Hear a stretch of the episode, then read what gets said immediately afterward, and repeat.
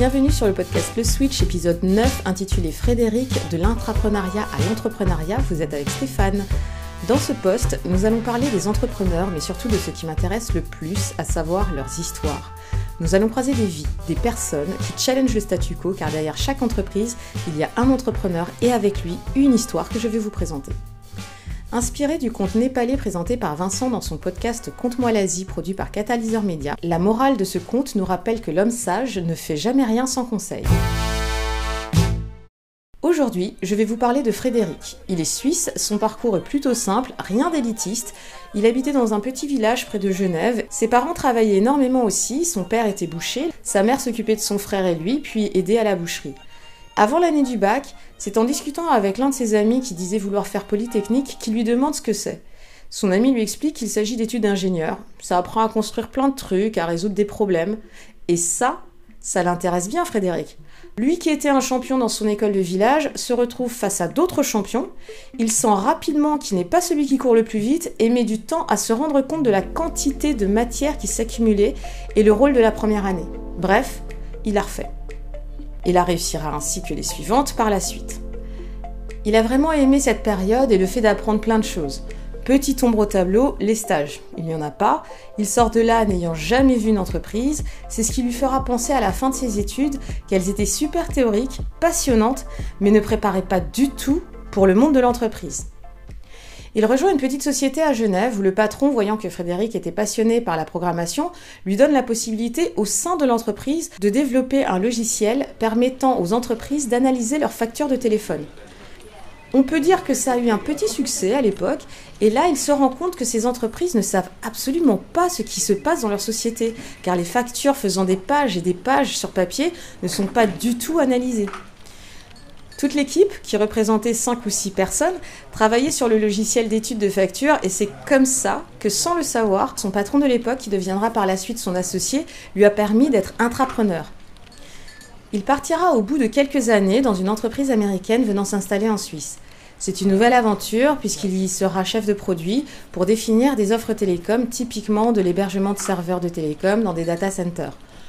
Boîte internationale avec des collègues de tous les pays d'Europe, ils vendaient de la capacité de transfert de données sur des réseaux de fibre optique à des opérateurs et pas à des entreprises et encore moins à des particuliers.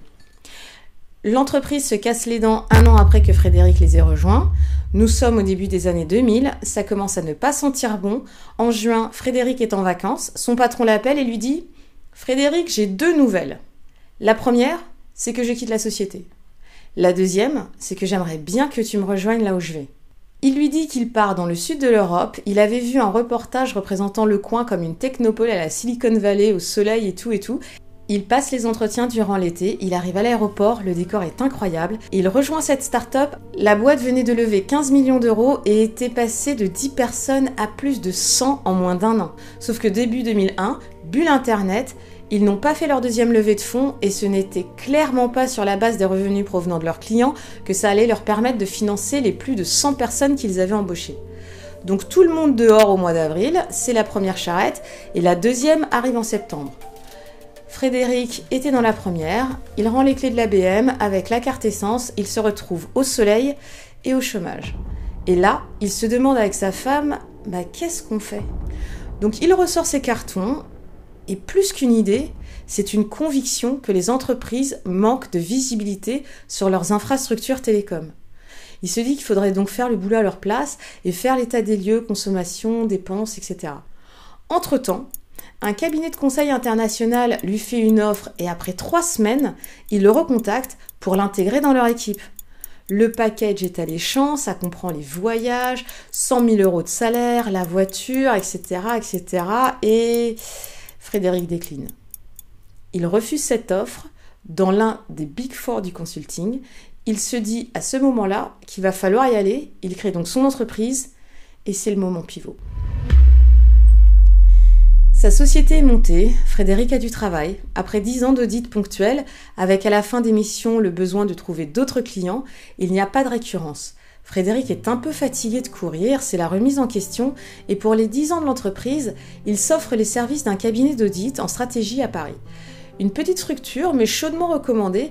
Donc il se lance et met en place cet embryon de service client avec un accueil téléphonique. Cinq ans plus tard, ils passeront sur un logiciel de gestion professionnelle. Jusqu'ici, ils ne savaient pas où ils allaient, ils ont donc développé le leur.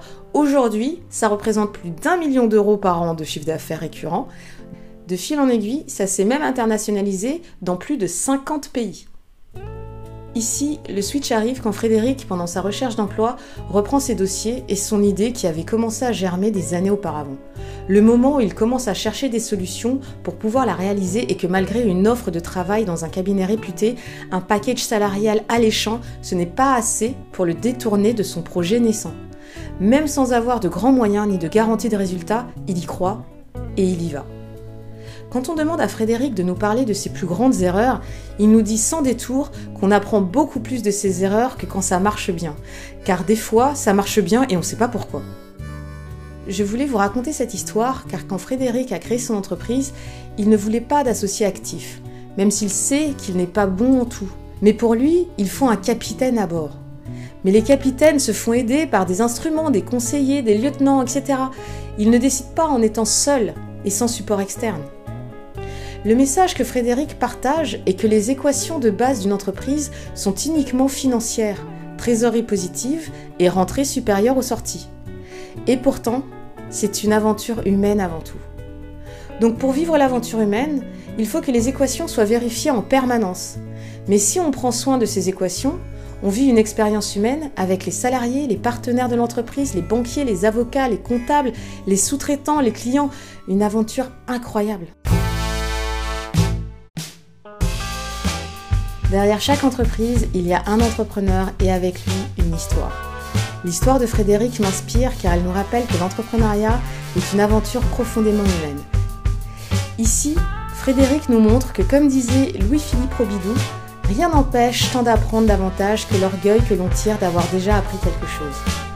Merci de m'avoir écouté, c'était Stéphane dans le 9 numéro du podcast Le Switch, à dans un mois sur la plateforme Catalyseur Média avec une nouvelle histoire d'entrepreneur.